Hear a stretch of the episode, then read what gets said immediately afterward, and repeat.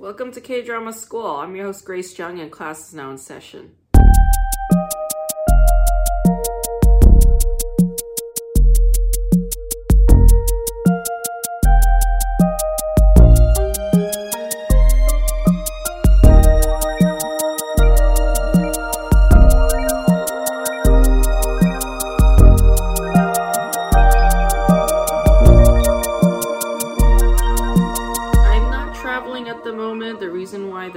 Is different is because uh, I am not feeling well and I'm super tired and I don't want to get up off my couch.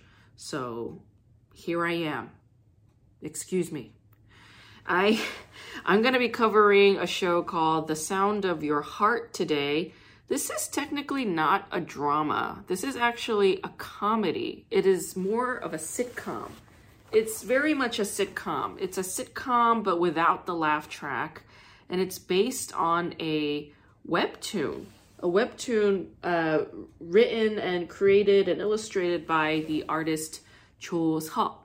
It's immensely popular. It's a huge hit, and it's available on Netflix if you live in North America. And I I highly recommend it. I quite like this sitcom. I love it a lot because it's very silly and uh, Yi Kwang-soo, the protagonist, he he plays Cho Seok. He is such a great actor. I'm sure you've seen Yi Kwang-soo in other dramas. Like he was definitely in. Um, uh, he was in that show. Um, it's okay, that's love. Uh, he's he's got a major role in that. He's in I don't know, like what else is he in? Well, I mean, he's mostly known for being on that on that show, Running Man.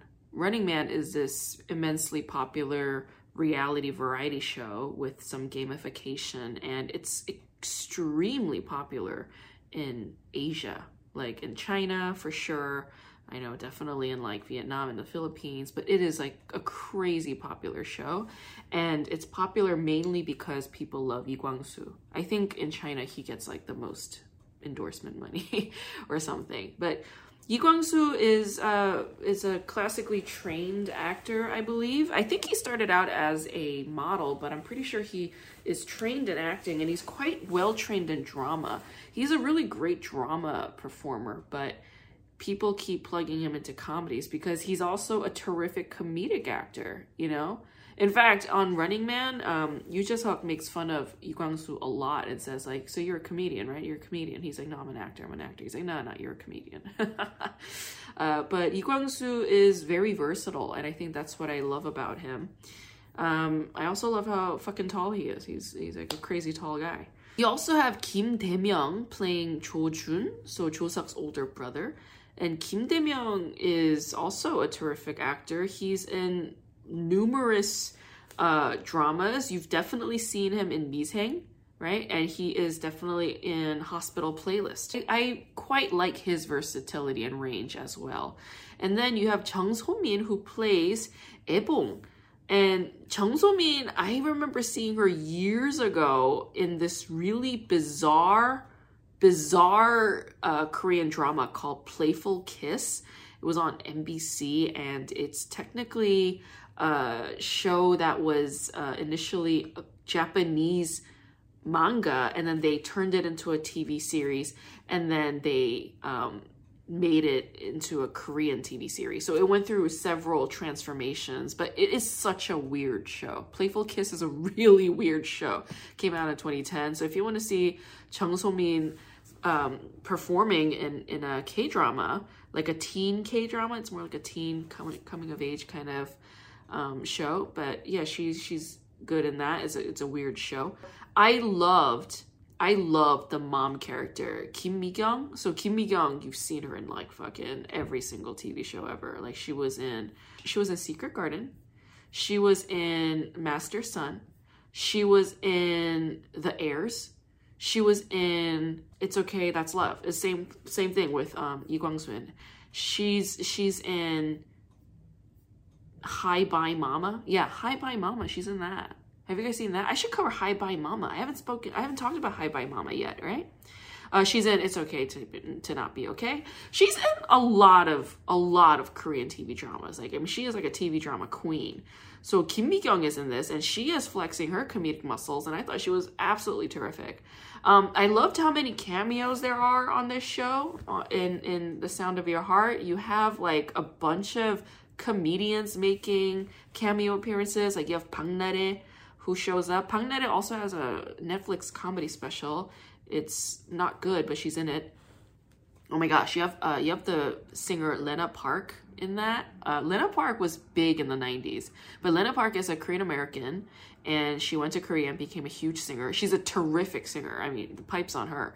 And so Lena Park makes an appearance, like a cameo appearance as herself on this.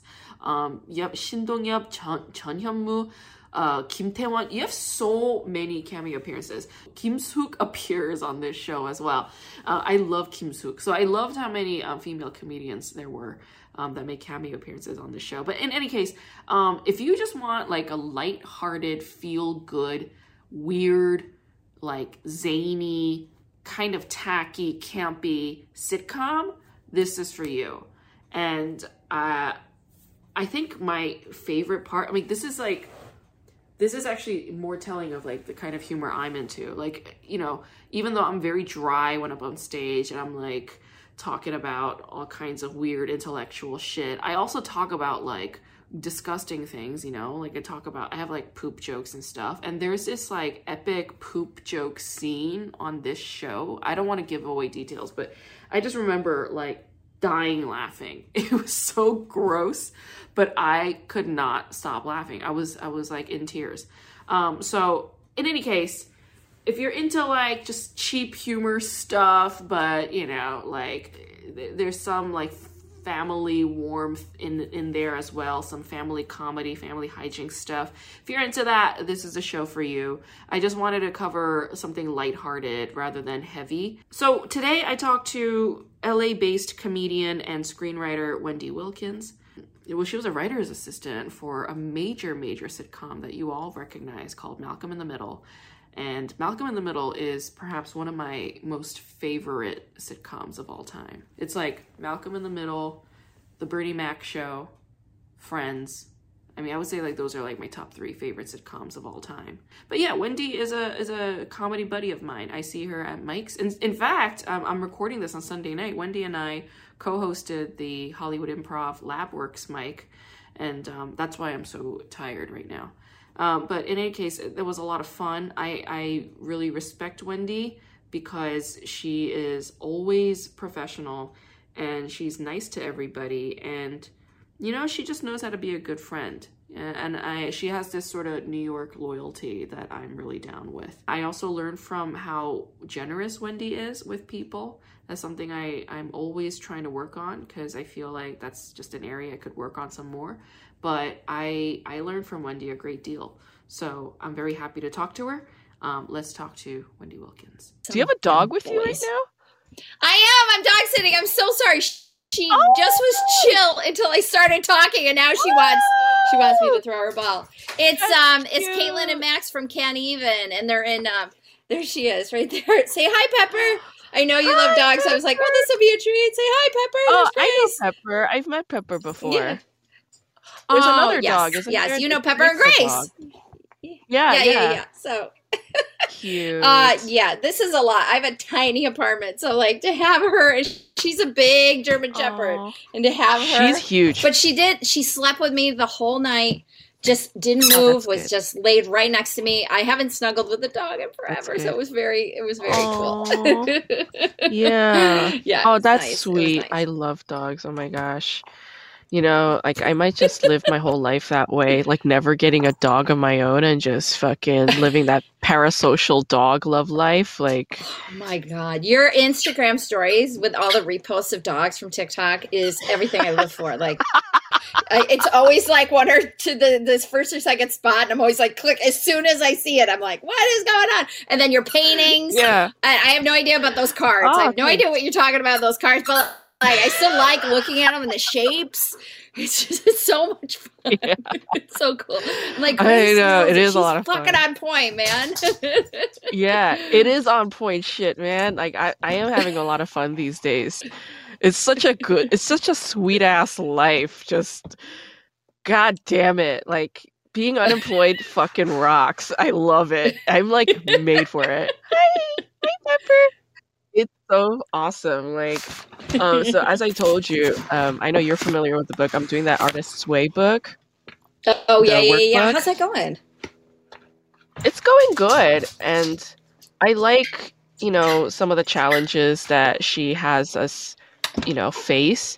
And do you mm. remember in chapter like one when she talks about crazy makers quote unquote crazy makers? So like people who um how do i say they like don't respect your boundaries they call you up with an emergency all the time like they're your mm-hmm. friend but they there's always some kind of havoc that is wreaking in their lives and they ask you to come in and help them like all the time mm-hmm. like you, you know those kinds of people so it was like yeah. talking about crazy makers you know talk, you know what i'm talking about I when I read that book, I was actually living with a crazy maker. Yeah. So here I am in my living room reading this and go looking yeah. up to the person I'm living with, who is the crazy maker, who's my ex uh, college roommate, you know. And then she moved out yeah. to LA, and then it, that was a whole crazy situation where we end up being roommates. But then I was just like, oh fuck, oh fuck, and then when she finally. Sh- sh- when she finally did something okay. yeah she finally did something that I was like, I could point out and go, that crossed the line and you need to move out. It was like the perfect, and it didn't happen too long yeah. after I read that book. So it did give Good, me a lot yeah. of perspective and like something I probably didn't know about. Like, you know, I'm just like, yeah, upstate New York. We don't talk about that shit. You know, exactly. I'm like from a country girl who has exactly. a city girl at heart, you know. And then as soon as I came yeah. to LA, like every and still today, everything is eye opening. It's every I learn so much every day. Yeah. About the world yeah. and people, and I never assume I know yeah. everything because the moment I do that, right. somebody somebody takes advantage of me in a way that I didn't see coming, and I'm like, oh, all right. Hmm. Yeah. Right. I don't know yeah. everything. And I'm going to keep my ears and eyes open. And, and that's not to say I distrust people in general. I don't. That's I'm the opposite. Yeah, you're very open. You trust actually, people yeah. too quickly. He goes, and then they take advantage of you because I had like three or four yeah. friends during our marriage that that happened to, and I felt I was really bummed out. Female friends, I was really bummed out how yeah. they showed their true self after a little bit. And he's like, you just have to yeah. get better at at doing that. And I think I do. I, it still happens, but I think I do, and I'm not so devastated because I'm like, oh, this is gonna happen. Yeah. And this, I think, for everybody happens. You go. It's just like finding somebody to marry or fall in love with. It takes a lot of different people. Yeah. Before you find somebody who you click with, it's the same with friendships. That's know? true. And relationships, business for relationships, sure. or comedy for relationships. Sure. So, so I love oh when God, all of a sudden yeah. that li- a little bit of so that artist way, yeah. So what happened with you? Did you did you like reassess a few people after you read that about the crazies? Well, the interesting thing is that like because I'm not like I don't have any demands right now, like I live my life like an artist anyway. So, mm-hmm. you know, like morning pages is like they call it morning pages, but I call it just journaling and I've been journaling like mm. very consistently every morning for years. So it's not mm. like not just mornings. I would sometimes journal again in the afternoon and again at night. Like I, I journal often. But so like I've been doing that. Like I meditate regularly. You know, I do mm. my own tarot card reading or oracle card reading regularly. I paint i paint like you know i'm already living this chill artist life and like you know i sometimes i'll go away for like by myself just to take trips and yeah. stuff or sometimes to actually go to comedy so it's like i just do these things regularly anyhow and uh the the toxic people thing that i saw more like retrospectively like oh there are these mm. crazy mm-hmm. makers in my past that I have just naturally and organically distanced myself from, you know, like three or four of them that I just stopped, I just kind of pulled away from because mm-hmm.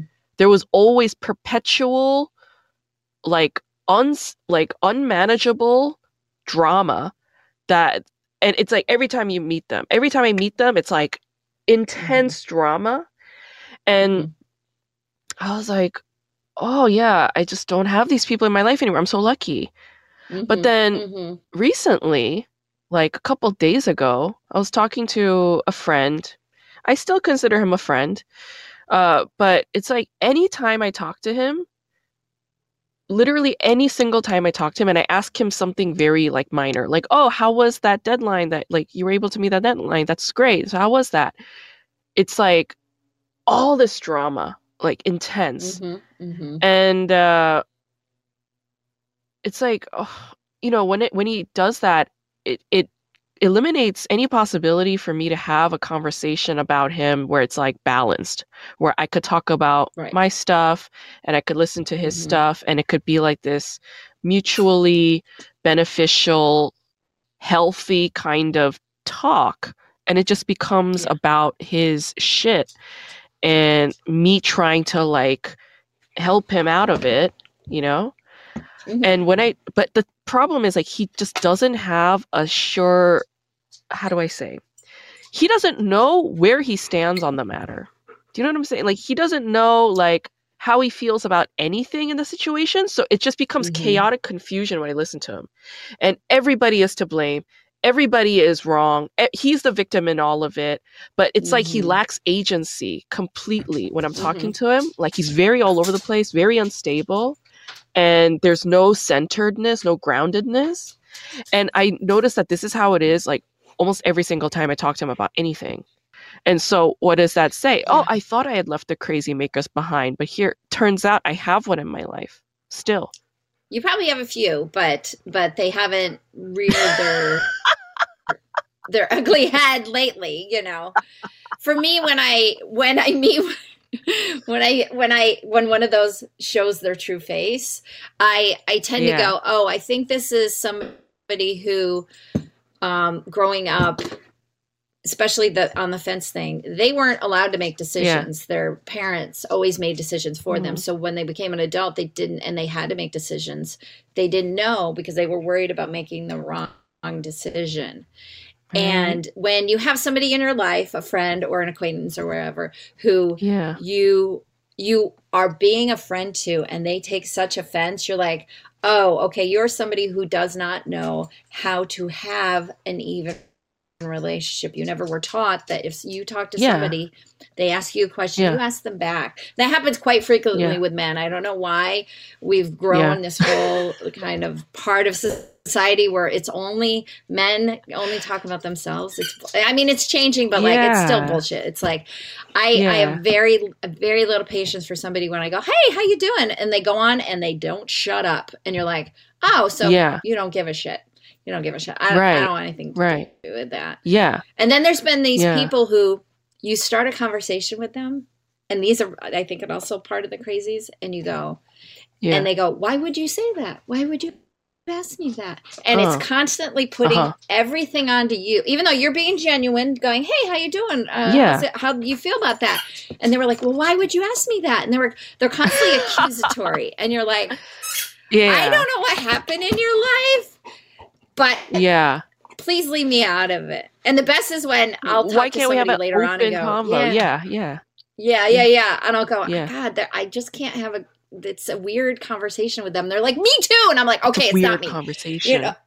Yeah, yeah, it's yeah. I'm like, so glad it's, it's not yeah. me when somebody confirms it. Yeah, yeah. and yeah, those kind of people, I, it's like you've learned, you know, as you get older, you go, uh huh, okay, and then you walk the fuck away there's yeah. no way it's ever going to change because yeah. of who they are. Yeah, there, there's exactly. a one female comic who I'm not really friends with, but I see her and I say hello, and as soon as I say hello, she yeah. goes into a diatribe of all the shit that's happening in her life. I'm like, Whoa. all I asked was, "Hi, was, how you? How doing? are you doing?" And yeah the flood fucking gates open. And I'm like, okay, you yeah. need a boyfriend or something because I, I can't be your emotional stable. It right. does not work. Yeah. I'm just a stranger yeah. at the comedy scene with you. Yeah. yeah so yeah. I, I, I, and so I'm glad you talked it through, but then it, it, it, it makes you not want It took a toll. Or like, yeah, it took a huge like, toll. Yeah. I wrote a joke. Like I don't know. Maybe I could workshop this joke with you. See what you think. it's, it's like uh, when, when people, over when people do that you're right it's like the only thing it's like i feel so cornered i'm like how do i okay i'll write a joke it's like when people are like oh you know what? When I talk about these problems, I'm not asking you to fix it. I'm asking you to just listen.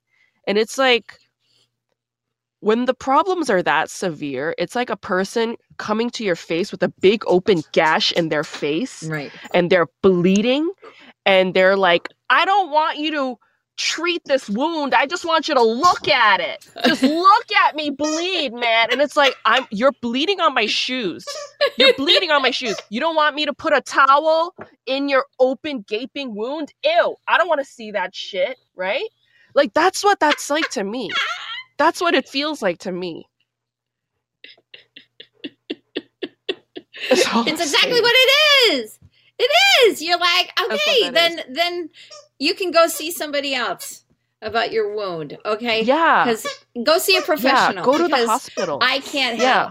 I can't help you, you know. So go help. see a shrink. Go. Oh my god. Go get a therapist. Yeah, yeah, yeah. Fucking, I'm tired. Yeah. I'm tired. Like, mm. here's the thing. When I was married, I was grateful. Like my ex husband was not like one of those basket cates. I didn't have to be as emotional. Yeah. Like, we were there for each other, but I did. Yeah. He wasn't emotionally, you know, issue he figured things out and that stuff but i definitely have sure. other boyfriends who like are guys i'm hanging out with who are just want me there to to like be their mommy and take care of them and they're i'm like just go fucking see a therapist are you fucking kidding me i right. can't help you with whatever you got going on it's not my job at all as a yeah. woman it's your yeah. job as a person who's got issues to go fucking yeah. take care of that. Because yeah. guess what? When I lost my shit, I went and saw a therapist and I took right. care of it and got through it.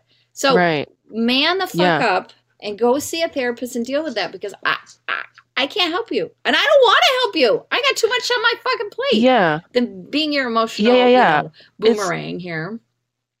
Exactly. No, that's exactly what that is. Like, uh, and also I, I feel like those people maybe lack tools of self-care mm-hmm. you know like um you know like and i understand what that can be like you know i understand that feeling of helplessness and so you like take it to other people like i understand that and it's like no those are mm-hmm. tools you can acquire you know like it's it's as simple as right. journaling and meditating yes and you you learn you know? through experience and it's the yeah. people that don't learn from their mistakes that continuously mm-hmm. end up keep repeating the same patterns. And so for me, I didn't know shit when I first moved to LA.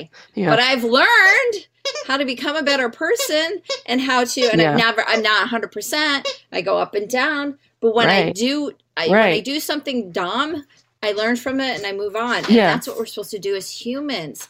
But too many people. Right. And this is what I say too many people are comfortable in their dysfunction. And some people yes. go to therapy to get better, and some people go to therapy just yeah. to have somebody to tell their shit to. They don't want to change. Yeah. want it continuous. And I've had I've had a friend who had many many issues, one with her sister, and I was like, you know, you yeah. can make this better if you just stop accepting the behavior from other people. And she's like, yes, yes, right. yes, but she would never change it. And so it was the right. same complaint for five years. And I was like, I, I, can't do it oh, anymore. I really so can't do awful. it anymore. If you don't yeah. want to make that change and yeah. call, call her yeah. on her bullshit, what she's doing. Yeah. I can't listen to it anymore, you know? right? It's hard. Yeah. No, there are definitely people I stopped speaking to because of that very same reason.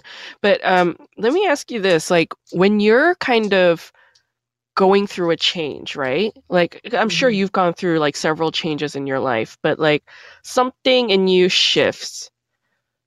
The your outlook is no longer the same as yesterday or a moment ago. The like what what are the things that you notice first like in your in your immediate proximity whether it be your i don't know your notebook your clothes the food you keep buying um i don't know like your your routine your habit like what's the first thing that ends up changing that you notice when you go through those shifts? Literally it's a weight on my body like an emotional okay. weight on my body a feeling. leaves it's a yeah it's a feeling it like mm. and and it's like there's a long process of me being in a bad spot. And then as soon as it's like a release, and it's either my mind mm-hmm. or my body or something, there's a release, and I feel mm. different, like physically. Mm. Now, I, I've mm-hmm. throughout this stuff, I keep up my routines, which is I'm a big hiker, and um, yeah. I I do a lot of um, organizing, which is something that yeah. gets my brain in a way. And then, um, yeah. So I do that stuff. It's just when I'm doing that stuff when I'm in the state before I change, it's a struggle. But as soon as I have that change, it's mm-hmm. like a joy. And mm. so I do go through a period where everything gets cleaned. Uh, that is for mm-hmm. sure. I mm-hmm. get everything in order and yeah. I uh, I put down goals. Like when I came, when I had the the, the last big transition was uh, from two broken hearts to going back to comedy and restarting at 50. Yeah. And, and yeah. I made very I I told myself because I'd had a lot of expectations for myself that didn't get fulfilled, and so when it came down and I went down hmm. to zero, it was it was the realization that those things didn't happen, and it was me feeling like a hundred percent failure kind of thing. So when I was hmm. able to get out of it, it took two years, but when I was able to get out of it, I was like, "You're not a failure," yeah. and it's like right. wiping that away, and so right. that and I I was then I, I give myself whenever I go through this transition, I give myself very short goals that are very attainable. Yeah. And then that allows yeah. me to go to the next step. But I don't put too uh, much pressure on myself. I just say, hey, you're uh-huh. a new person now and you need to do this. So mm-hmm. when I came back to comedy, I was like, okay, I'm going to go one month ahead. I'm not going to think about mm-hmm. the future. Like I had thought about 20 years yeah. and all that other stuff, and it right. never materialized. So I go, yeah, give myself a month. This is what I want to do in a month. I'm going to hit all the, I'm going to hit a bunch of open mics. Here I am, an old lady coming back to the open mic mm-hmm. scene. Going to hit mm-hmm. it to start over. And then mm-hmm. once I hit that mm-hmm. month, and I was like, okay, now I'm going to give mm-hmm. myself the next three months. And I, I just kept mm. doing it, much like, you know, the AA one day at a time kind of thing. But I just kept doing yeah. that in stages.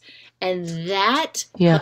helped me build myself back up to what I need to be. Ah. Um, so it's, it's funny how I do the, about the same things no matter what state I'm in. It's just me right. enjoying those things because I yeah. love those things. It's just when I'm in a yeah. miserable state, they're really hard to get through.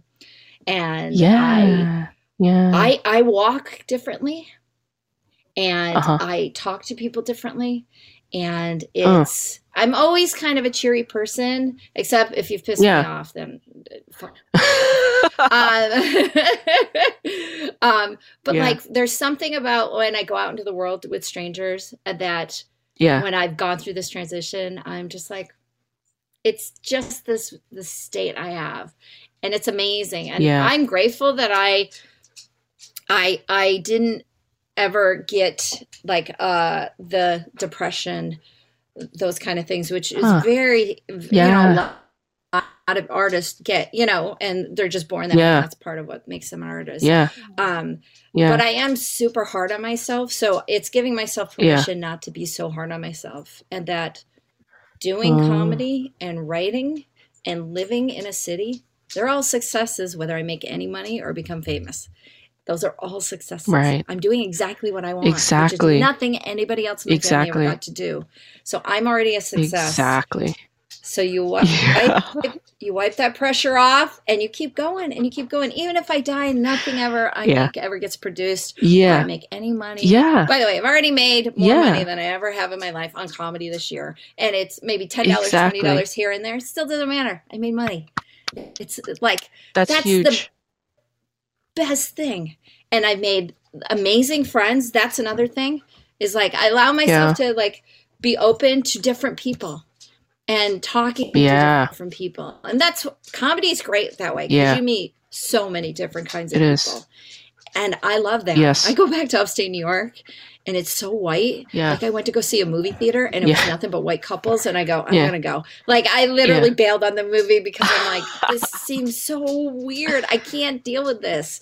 And I come and it's so multicultural and it's just filled with I love listening to other people's languages when we're out in a store and stuff like that. Like I love that. Yeah. I love just like running into, you know, you go to markets or different things and seeing all yeah. like learning stuff and learning so much like from you about Korean culture and like having that connect, that food yeah. connection that you were telling me about, about uh, when yeah. somebody passes. Yeah. Um, that you celebrate with yeah, food. the and, ritual, the jesa. Yeah. Yeah. And yeah. like, I was like, oh, I love, I love all that stuff. And by the way, if I was in upstate New York, I would never have learned any of that stuff and I would not yeah. be the person I always wanted to be.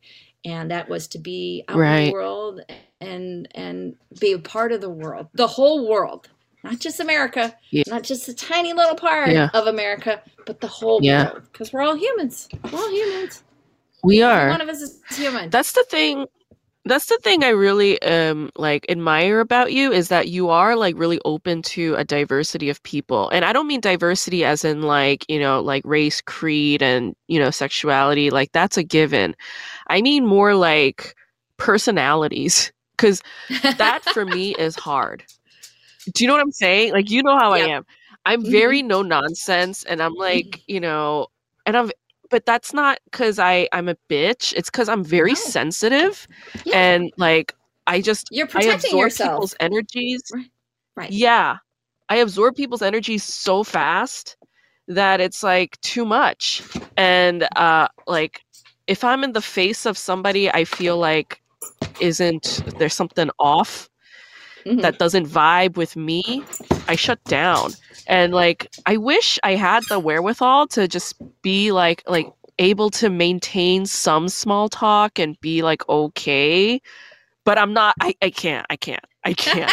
like a lot of the times right a lot of the, if i get if i get to a venue early i'll sit in my car or i'll mm-hmm. like be far away from the venue for a while until i absolutely have to be there uh because i just mm-hmm. can't you know with too many people and it's like uh, you know but people uh, what i appreciate re- about you is that you that, know but... that about yourself but I love that you know that about I yourself, do. and you yeah. give yourself those Thanks. those permissions to to be uh, what you need to be in different environments. And that's that's yeah, me. Yeah, I'm like, right. that's a strength. That's yeah. not a weakness. That's not like someone being a bitch. That's someone going, I know who I am and I'm this is how I'm gonna play it, you know? Like when we were at right, the, the right. UBG the other night and the dudes kept, you know, coming up and saying hi and I was like, Hi, you know, and you're like, Hi. Yeah, you just like leave me that alone. I love it. I love it. Like, you know, it's just like I, I, I, I just felt, say hi and then I move on. bad you know? that day, yeah. Yeah, yeah, yeah, yeah. You're like no. There was like that weirdo guy. He was like, "Are you my neighbor? Are you my neighbor?" And I was just watching the TV, and you were like, "I don't think she is." Like, and I was like, oh, "I feel bad that Wendy had to buffer for me, but thank God for Wendy, you know. But that's what I'm there for. Uh, oh my uh, god, in college, yeah, yeah. In college, I yeah. I didn't drink much. I don't drink much. Um, so I would drink like yeah, once a semester, yeah. but throughout the whole semester, and I had right. the car, so I would drive everybody. It was cold uh, in upstate, so I would drive everybody to the bar, which wasn't that far, and then I would, and then I would be the bodyguard. Like literally towards the end of the night, uh-huh. when all the uh-huh. guys would get man, manhanny and stuff Ooh. like that, I would get in between a dude and my friend, and dudes don't know what to do when they're there's a woman in front of them going back the fuck up like they really don't and so like it was great you know so like like like i just sort of like i i do listen that i'm, I'm good that way even yeah. though i have hearing issues yeah, so when yeah. i'm in a big crowd it's more visual so i keep my eyes keen right. on everything especially my friends even people that oh, right, yeah.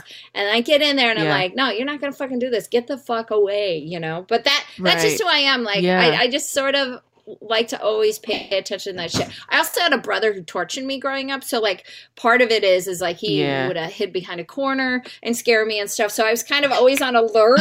I learned that to always be on a fucking alert, you know, in case some shit would come out and give me a Charlie horse, you know. So yeah, yeah, yeah. but like you're the older sister. Like, didn't you torture him back ever, or were you just so pure-hearted and sweet that you just like didn't have it in you to be that like brutal?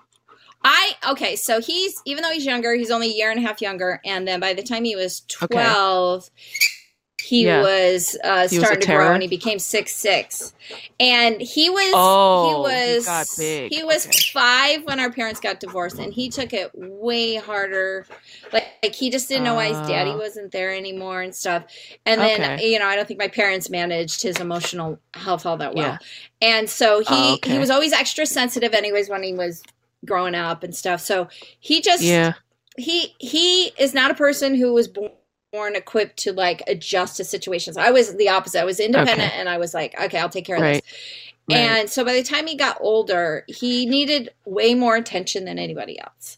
And mm. and um and so he couldn't get it and the only other person because my dad was working or whatever and then when he came home it was a lot about him and my stepmom. So um so the only other person was me. And so like he Right. He would aggressively do stuff like wrestle or punch me yeah. or yeah. give me Charlie yeah. horses stuff to get attention from me. Yeah. I just wanted to be left alone because I was in right. my world. I was thinking. I was writing stories yeah, at ten. Exactly. I was like, I just wanted exactly. to be uh, a, making recordings on my tape recorder, right. going around right. doing like interviewing the yeah. horse, you know, in a tree, like whatever I was doing, and I just making wanted to be left alone. Yeah, trying to, you know, and he would make fun of it. And I was like, I don't need yeah. you around. I don't want you to do that. But yeah, yeah, yeah. for him to feel validated, he needed to constantly yeah. have me part of his world. And so I'm for, I, I, never talk about my brother. So it's, I'm, uh, it's, whew. Yeah. Anyway, so by the time we, got older. We don't have to go too deep into it. But, no, no, no. It's uh-huh. okay. Uh-huh. By the time we got older, yeah everybody's like, oh, when you get older, you'll be best friends. I'm like, I don't think so. I don't like him as a person. And nobody believed me. Yeah. And then I would constantly see how my parents yeah. were not doing parenting well with him because I knew him the best. Yeah. Yeah. And I said, you can't right. do that. And they're yeah. like, well, you're a kid. You don't know. I go, no, I know him the best. You can't do what you're doing because it's not going to work. So when he became, you spend adult, the most time with him. Yeah. Yes. Yeah. And when he became an adult, it just became unbearable. And he he's right. not he's not a good person because right. he I think he wants to be, but he has no idea how to be. And um yeah. And because of that, I had to cut him off when I was 29 yeah. right after my yeah. mom died emotionally because i'm like right. i cannot take what you were talking about. I cannot take your shit yeah. on me. It's not my fault. It's your fault. You need to take ownership exactly and he has exactly. never been able to do that. I don't right. Like, i know my parents raised me one way but they did raise him a different way. And because of that it was a right. detriment to who he became as a person. Yeah so so uh-huh. for me it's like despite him, I don't want to be him because people yeah. like, your brothers were Brian. And I was just like, so I think that's why I've become a little bit more on the other side, the like, hi, and trusting, because I don't want people to think I'm like my brother who's a dick, you know? but I've learned to to be nice mm. and not so trusting and learn to be like okay yeah all right learn the signals a little bit better yeah it's um but it's a learning game always. Yeah. I don't know if, yeah. I answered your question. I'm so sorry.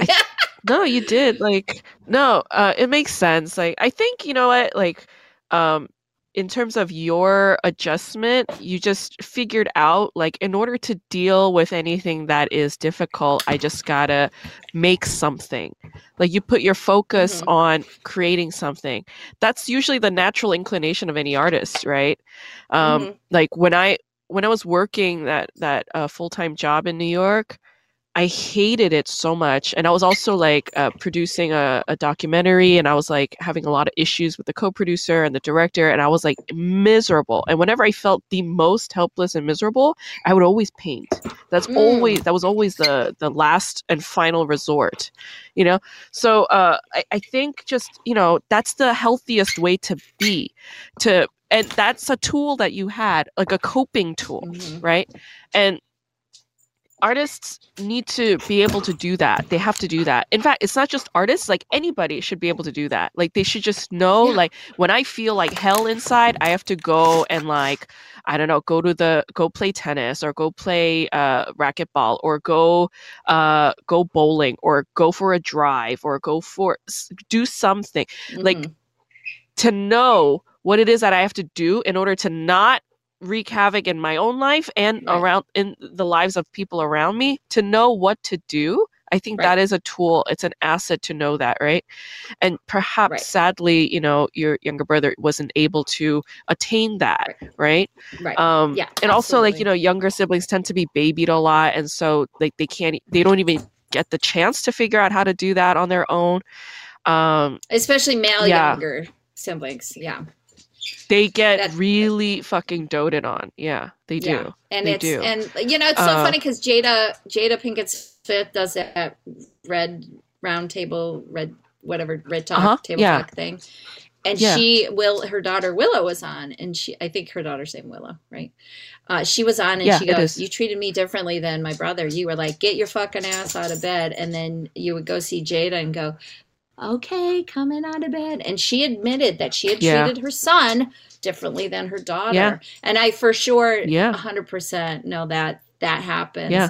I also know about myself, and this is a deep wound, is that when I feel like somebody has not been careful, especially a friend has not been careful with, um, or maybe just didn't know they did something, but when I get hurt as an adult, yeah. I yeah. retreat. And that is, and I will yeah. emotionally tr- retreat to protect myself. And I don't do it for long, yeah. but when the when it's an initial or a surprise, I I get real quiet and I keep myself away from the situation because I don't know how to process those feelings of being betrayed, you know, or or somebody intentionally uh-huh. hurting me whether they meant to or not, it happened. So like I will go away because I I also don't want to put all my shit on them. I don't want to put like oh. your friend wanted to put your shit on them. Right. I don't want to put my shit on right. them. I want to process it and go away. And how I do that is I disappear a little bit because I yeah. I know that it's my shit that I need to work through and go uh. through it. But people tend to get up very upset when they're like, "Why'd you go away? Yeah. Why'd you just?" I'm like, "Because I'm protecting you from me, and I know that about me. So I want to." Huh process it and then I'll come out the other end and then we'll talk about it. But like that's something from childhood because I didn't I didn't think I could ever like t- we would talk about our feelings and then it just nothing would ever fix. So then we learned not to talk about our feelings huh.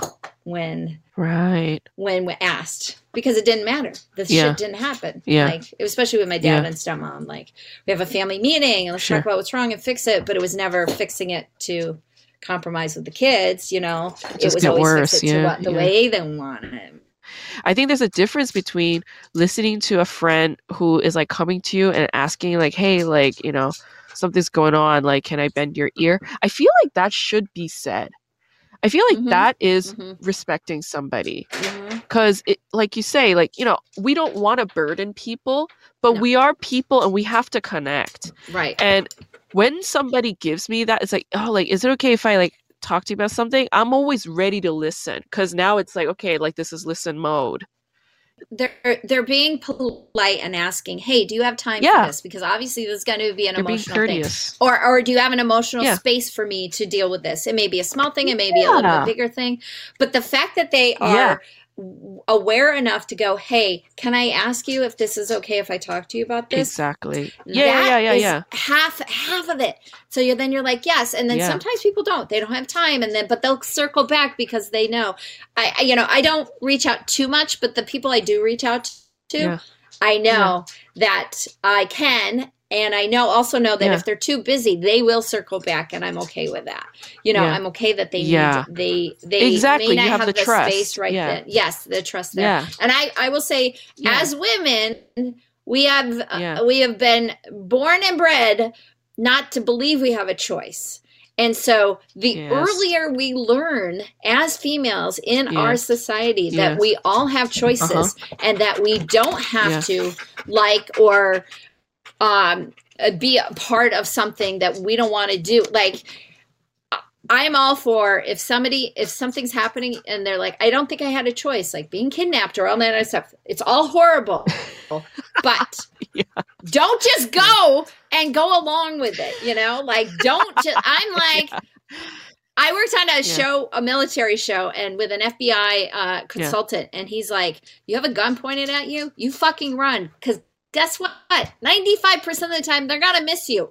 He goes, I taught everyone, he had 10 kids. He goes, I taught every one of my kids, you run towards the gun and you fucking do what you can to fight. You do not run away. You run towards the gun because 95% of the time they're not going to get you and they're too scared they're like it's it's just a scare tactic they have no fucking they have no intention of shooting God they're just damn. using the yeah so so it was like huh. i don't hopefully i'll never be in that situation but i'm like that's going to kick in yeah. for me is that you know and that sort of has kicked in for me for other things you know i told you, you yeah. know about a guy sexually assaulted me coming out of a bar. He yeah. palmed my boob yeah. and I beat the shit out of him. So yeah. that is my response to that shit.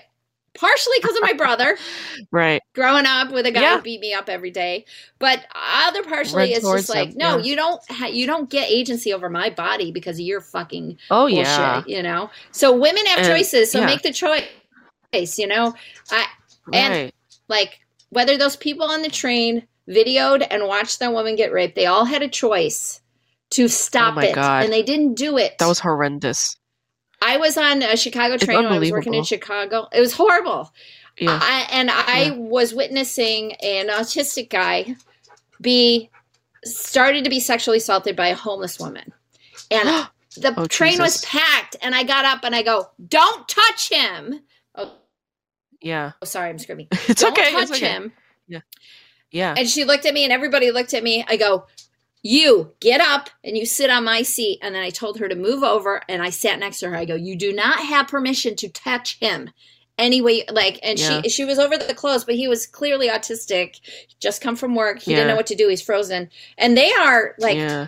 they are the, the stats on them being sexually assaulted is remarkable autistic people because they don't have they don't know how to say no right so you know right. um they don't they really don't process what's going on in them. So, but the whole yeah. train was packed. And then I told the, we were in the first car, I told the train conductor, I go, she just sexually assaulted that man. Get her off the train. And he got her off. Right. And then I was like, make sure, yeah. could you please make sure this kid gets off when he needs to get off and nobody else bothers him. And, but I was on yeah. a packed fucking train and not one pro- fucking person said anything besides myself. I was just That's like, very nope, common in urban in yes that's very very common in urban societies though like i there were so many times when I was getting um, assaulted in New York and nobody did anything until I had to like happened to me at Starbucks once. Like it was awful. And it happens all the time. And I think what it is is like in these urban environments, because so much crazy shit happens all the time, people are kind of mm-hmm. numbed out to crazy things happening. And mm-hmm. they're also, um, how do I say, they also are like trained to ignore it they they yeah. put up blinders and it's like crazy shit is happening and i just gotta ignore it and pretend like it's not happening and i think a combination of those factors mm-hmm. and them also not taking you know perhaps that woman's cries seriously i think all of right. that is what led to this hor- horrific event and yeah like it's usually men who ignore that shit the most. It's fucking weird, but like men will really ignore that stuff the most. Like women will be more inclined to step up, but men have to be instructed to step yes. in. Yes. That's the other fucked up thing. Yeah. I was just Th- at They work. have to be told. Yeah. Yeah. At work, I'm a COVID person. I part yeah. of my job is to remind people to wear their masks. Right. First day right. Of production, I had three guys not wearing the mask. I asked them, the guy right. who you could tell was probably anti-vax, or even though he was vax, he have to be vax to work on shows. Yeah. Uh, anti-vaxxer, yeah. you know, yeah. fucking QAnon, all that other stuff goes on from zero yeah. to 100 and starts yeah. yelling at me. I'm outside oh. the CDC. It doesn't matter what the CDC says or it's what our show says, and we go above and beyond the CDC. Oh Anyways, here I am trying right. my best to go. I am a COVID person. I I'm telling you, yeah. we have to on the show. That is part of our work agreement. Right. Um, and then yeah. and then at one point he charges. Now this goes on for five minutes. He ch- there's ten other Jesus. people around me, mostly all men. He charges at me, going, "Get away, get out of here!" I go, "I'm not going to go away. This is my job," you know. And right. so finally somebody right. came over and corralled him. But I was like, I went straight to my boss and I went straight to the UPM. He's still working because they're all pussies. Yeah, they still he's still yeah. working on the job, and then he's not yeah. only uh, verbally assaulted another one of our team members, also female, another male, and then my boss. So like, yeah, we can't, yeah. we don't have firing power because he would have been gone already. But that's the thing. Right. Yeah, they stand around and they're like, I'm not going to get involved. I'm like, because they're so worried about yeah. the fucking egos. So worried that somebody's going to call them out. Yeah. They're going to be. It's like big fucking babies. I hate cowards. I fucking hate cowards. I hate cowards. I think, uh, you know, your job is especially hard because it is that it's like the COVID people. Like you're, you're you guys mm-hmm. are like protocol and policy yeah. enforcers, and that puts you in a position where you have to tell people to do something that they probably don't want to do, but it's like necessary, right? right? Uh, you guys yeah. are rule enforcers, so you're like more vulnerable to that kind of reaction anyway. But on top yeah. of that, everybody in Hollywood has this mentality like it's a small it's a small industry and right. I don't want to ruin my reputation by calling somebody out. Right. And it's like but what if you're you're in a place of danger or suffering or victim. Like it's okay. Like I don't matter. My career matters. I think that mentality also is what makes this place so fucking toxic sometimes. Yeah. You know? I, like I, people I had, yeah. yeah. Years ago I had a uh, no, boss I had a boss remark that if you're not if you don't make it as a staff writer on a TV show by the time you're 32 or 33, you're never going to make it. And it made it in a room full of us people all trying to be writers. And I had just had yeah. my 40th birthday, and everybody wow. got quiet. He thought he was being funny, and everybody got quiet. And then he later had to go talk to a yeah. couple of the other writers, going, Why did it get weird in there? And they're like, Because Wendy's trying to be a writer, and she just turned 40. Right. So then he came to me trying to make nice and the whole time going, yeah, yeah but what's your plan B? What's your plan oh, B? Jesus. Like insinuating that, that so I would never rude. make yeah.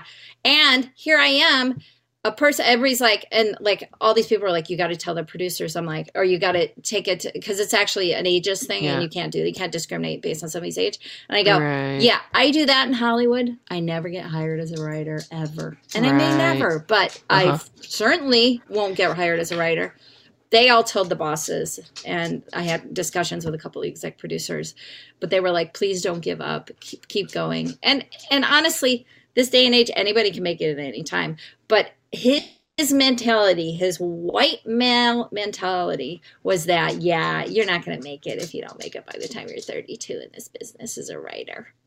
Yeah, it's just somebody who's small and insecure trying to have power. Yeah. People, that's all it is. Yeah. Yeah, yeah, yeah. That's, that's their insecurity, I feel like people who talk that mm-hmm. way. And yeah. Yeah, I, I don't even want to like begin to try and understand people like that because like what's the point, you know? It's like they're just speaking out of their own fears and their own, you know, yeah, like you say, their own insecurities. It's like it's not necessary. But yeah, I, I also like yeah. what you say just now. Like at this day and age anybody can make it any time but that's the truth and, and at any point in time it's like anybody can do whatever the fuck they want at any point in their lives mm-hmm. and mm-hmm. whatever like yeah. outside opinions about whether somebody has quote unquote made it you know yeah. i feel like those kinds of definitions are also very varied those that mm-hmm. definition of what a success is and what making is needs to be diversified more yeah. and it needs to be personalized. Mm-hmm. Like, what is your definition of success? What is your definition of making it? What is your definition of happiness? What is your definition mm-hmm. of love? What is your mm-hmm. definition of forgiveness? Mm-hmm. These kinds of things, don't go and turn to Merriam Webster. Turn mm-hmm. to yourself and write mm-hmm. that shit down and try to live according to.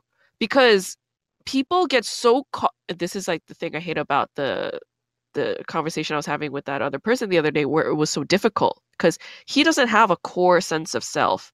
Mm, and because mm-hmm. of that lack, it was like just insane. Mm-hmm. Like t- talking was chaos. I just couldn't talk. Mm-hmm. I couldn't understand what the fuck was going on.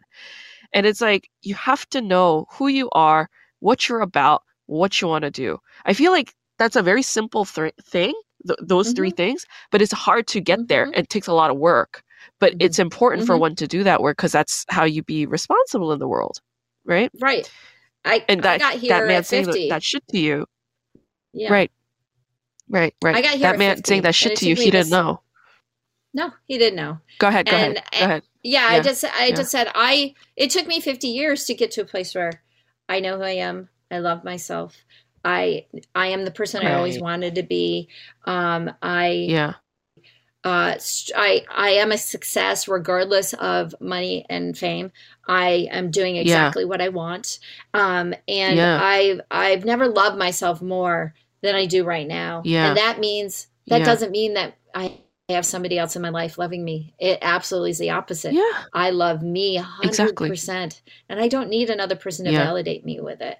Um, and right now, I don't have room in my life for somebody else other than at short. Yeah, yeah. Stints for half hour or an hour at a time, you know, here and there.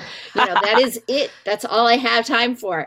And that is fine. Yeah. And and actually that actually lifts me up. Like I have I have this whole Chris D'Elia bit that I bang on his first yeah. apology, fake apology video. Yeah. And part of it though, yeah. he goes, he starts blaming casual sex. And I go, don't fucking blame casual sex because you're an addict.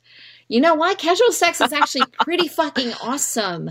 It is. It is. It's like it has made me exactly who I am today, and it is. It uplifts me when I have it. It's because you put a whole different kind of perverted you know sense of self on uh, casual sex. It's like blaming tequila. Yeah. Oh, I can't drink yeah. tequila. Kills oh, evil. Yeah. It's like tequila didn't do yeah. shit. You did. Sh- you drank too much tequila. It's your own fault. Yeah.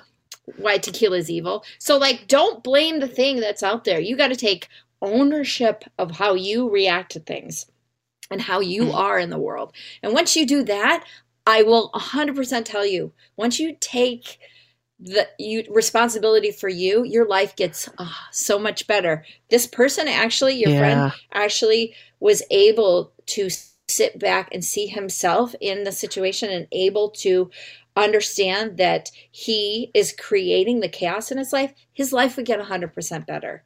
But he's yeah scared. He's scared of making the wrong decision. So he learned along the way yeah. that he makes wrong decisions and he he shouldn't make decisions. Somebody else should make them for him. So that's why as yeah. an adult now he has to ask a hundred people in order but yeah. he still can't make a decision because he doesn't and, and pretend goes, like okay.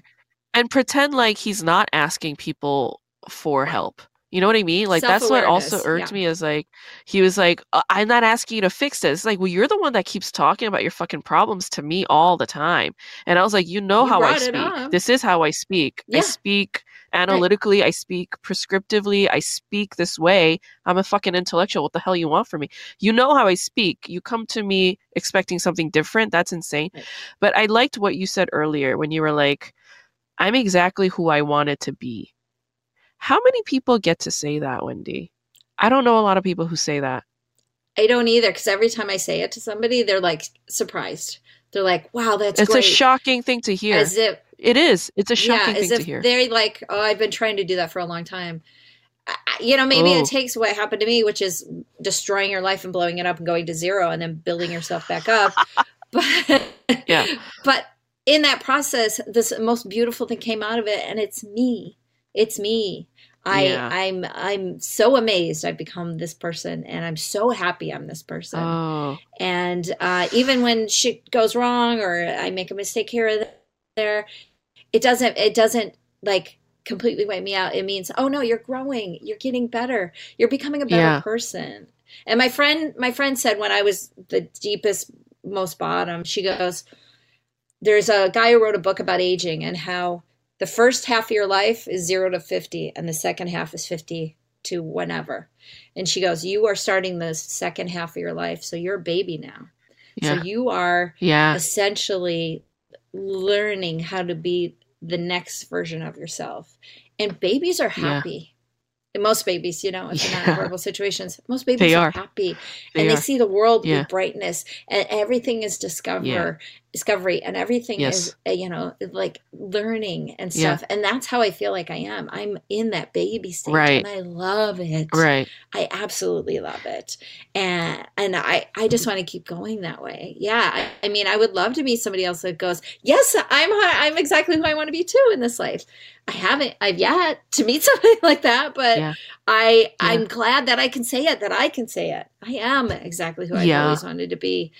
And on stage too, because I struggled really yeah. hard the first 15 years of being who I wanted to be on stage yeah. and seeing other people doing it and not yeah. being able to do it.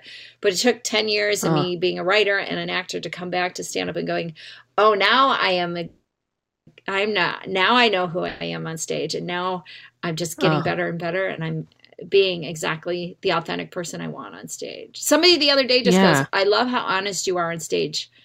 And he, and they're like, I strive to try to be as honest as you. And I go, that's nice. I I just talk about my life. That's all it is, and I can't yeah. do bullshit. I really can't. I can't lie. Ninety nine percent of my jokes are not. There's nothing made up in them. It's all based in huh. truth. So yeah. Yeah. I like that. And I think uh, you know, it's like a lot of the times people who take like mushrooms or LSD, they often have that moment where like they go to the zero place, the baby mm-hmm. place, the mm-hmm. reborn mm-hmm. phase. And I think you were just having that moment in your life uh, without like psychedelics or anything. I mean, sometimes people have that as a spiritual thing too. Like they'll mm-hmm. face a deep crisis, hit rock bottom. A lot of people who are in AA also have that moment. They hit rock bottom and whatever, and they become reborn. But like the truth is, you know, anybody can be reborn at any moment whenever they want. And it's just a matter of deciding. Mm-hmm. And it's a matter of letting go. It's a matter of confronting the truth, which is that you're gonna die. It's the truth. You're gonna die. Mm-hmm. What are you gonna mm-hmm. do to make this living state the most absolute worthwhile thing? You know? Yeah. Once they confront that, they can they can do they can do what you did, which is build the life that you want, build the self that you want, and learn yes. to love and appreciate the self that you are. Yeah. Yay! Yay! Yeah. Yay! Okay, let me ask you some flashcard questions and we'll wrap this up. Okay, okay. Um, are you okay on time? Yeah. Okay, sweet. Okay, so this the show I'm going to talk about is called Sound of Your Heart, and uh, this is like a good fit for you because this this is a more like a sitcom. It's like a sitcom kind of show. Mm-hmm. Okay, so let's say uh, you're a cartoonist named Cho Seok, mm-hmm. and you're in your 20s. Uh, you live at home with your parents and your older brother.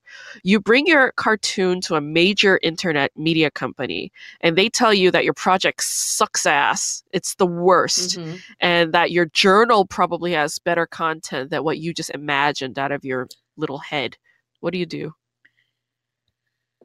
I think I uh, walk away sad, and I think I go I go to a park and I have a good cry. And then oh. I look up uh-huh. and I see the world around me and I see nature and I see um, people. And I realize I am just one person in a vast globe of people. And I I process what they said and then I go, you know what? There's other people in the world who might understand me better than that person. Oh. But the hurt's there. So then yeah. you so then I I think I walk home and maybe I get some of my favorite junk food or um, an ice cream or yeah. something food wise because that is always the solve when you have a deep hurt is some kind of yeah, favorite food it's comfort and then I go yeah. home. Yeah. And I uh I personally don't I wouldn't t- with my parents I probably wouldn't have said anything, but they would have seen it on me. Everybody knows when I'm sad cuz I'm sort of like always uh-huh. like this, so when I'm sad my face shows I can't hide it. And then they get it out of uh. me and then we talk through it and then they hold me. They make me feel oh. better. And then um, oh, I sweet. go to sleep. Uh-huh and then I wake up the next day uh-huh. and go, okay, let me see if anything they said is valid. And if it's not, then I'm going to go and see and find other people. Maybe I go find a group of yeah. other cartoonists who, um, who like a group, like a writers group or a cartoonist group. Yeah, a support and group. I go from there. Yeah, and I just go, hey, nice. this is what this person said. Um, because in my life, I've been fired couple times and yeah. every time the very next yeah. person that has interviewed me i have revealed that i've been fired they knew the person that fired me and go you must have been doing something right for them to have fired you Oh. So we're going to hire you. So it's like That's nice. Everybody has a thing where they're like, not everybody is like, even though you got fired, it means you might be doing something right if you get fired. So it's true. somebody telling me that my stuff sucks, it means I, might be doing something right for other people.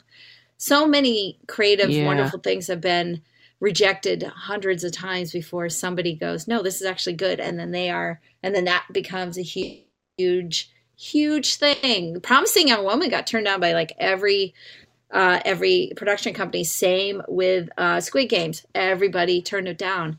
And then, yeah. Um, yeah. And then now they're both huge things, huge things by people yeah. with different voices than the ones that are That's true. established. So, that's true. So that has happened every time I wrote a script where somebody goes, "You can't do that in the script." I went, "No, I'm going to keep it," and that's the thing that always has gotten me like to the finals of a yeah. writing competition or won a competition or whatever. Yeah. The thing, whenever they yeah. tell me you can't do something, that's exactly I do it because I know that they're scared of something different. So exactly. Okay. I like that. That's a very zen and healthy response to something like this. At least, you know, you said food and you didn't say like crack. I go and get my favorite crack. I smoke I smoke it out well, of sometimes pipe. Sometimes food is crack. I've eaten a whole bag of Doritos. Yeah. Are you kidding me? yeah. okay, okay. Great answer. Okay, okay. Let's see. Uh so you're you're Huck again. Your parents keep okay. nagging you to wake up and smell the coffee. They don't support mm-hmm. your art career. So you snap yeah. at them and you storm out. Mm-hmm. But while you're outside, you realize that today is actually your mom's birthday and you just screamed at mm-hmm. her to mm-hmm. go to hell. What do you do? Mm-hmm. Uh, I feel like this has happened before when my mom was alive. Um, I think I yeah. go, I think I go, I think I go through a phase where I'm just like, fuck her. I'm not going to get her anything, you know, like uh-huh. she doesn't understand me, all this other stuff. But then uh-huh. I think uh, once I calm down from that, I do go and get. My mom was a big uh, Coca Cola fan, so I think I uh-huh. go and get her, you know, some bottled Coke and um, maybe her favorite yeah. pizza, and then come back and yeah. go. Uh, you may not understand my choices, uh, but happy birthday, and uh. here you go, and go from there. Um, and just just go. There's not much I can do, but other be me and uh, yeah, you you may not like that. If that means that I have to leave this house, I will leave uh-huh. this house to go do what I need to do. Um, That's I so you know, brave. It's odd. Yeah. it's funny because um, I didn't realize this till later. So I uh, I was doing a big clean out and I found a bunch of letters that my mom had written me when I was in LA. And they were cool. They were great. She would write me hand letters, which I loved. But the very first letter she wrote me I hadn't left LA. I had just decided I was going to move to LA instead of New York City. And I had a month yeah. lag time. And during that time, she wrote me a letter. I don't think I ever read it. And, and yeah. I pulled it out, and it was asking me not to go to LA. And it was like a seven yeah. page letter. She was scared for Whoa. me. She didn't want me to go to LA. And in this time, it was open, and I think probably read the first like two lines and then didn't read it. But as soon yeah. as I, I, I, couldn't read it now, I still can't read it. It's in my scrapbook that I have of her. Sure. But as soon as sure. I got to out to LA, she understood that decision. And even when it got tough, yeah, I would call her and say, "I know I'm in the right place." Even though it's really hard right now, I know I'm in the right place. She goes, "You are in the right place." So she, it took her seeing how brave I was to make that big step to go after the yeah. dreams I'd always said I wanted to go after, for her to then yeah. understand it and then 100% support it. Because I've always said, yeah. the worst day here of me going after what I want in life is still better than the best day back home and me not doing yeah. any of it. Yeah. And that, I love that. That. Is exactly how I, I've always lived my life, even when it got really fucking hard, and it's gotten really fucking hard many times. Oh yeah, it's still worth it. Yeah, for me to not give up and throw in the towel. Yeah, and I guess maybe that's because I, I have that. two coaches for dads or for mom. And my mom and dad are both coaches. yeah, yeah, yeah. But like, yeah, yeah, yeah. that's part of it. But yeah. it's just, it's just like I just always knew I wanted to do this, and and and yeah, it's taken me a lot longer than most people, maybe because I'm undereducated or I don't have the connections or I am who I am. But it it doesn't matter. No. I'm still going after yeah. what I need to do. Yeah, what I yeah, want to do. You're still what doing what you're Wendy doing. Is yeah. supposed to do. Yeah. Exactly. Yeah, yeah.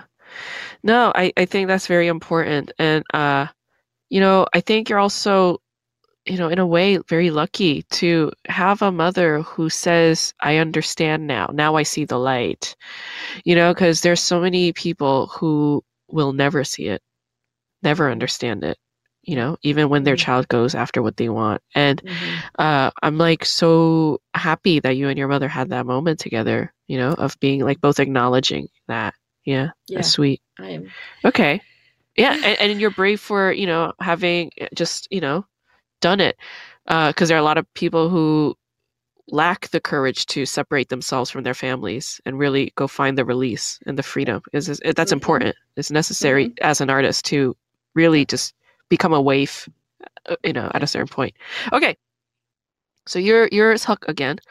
You're at a wedding okay. and you see a really hot girl that you knew from high school, and she's talking to you like she's really interested in your life, but you realize she's just trying to sell you life insurance. What do you do?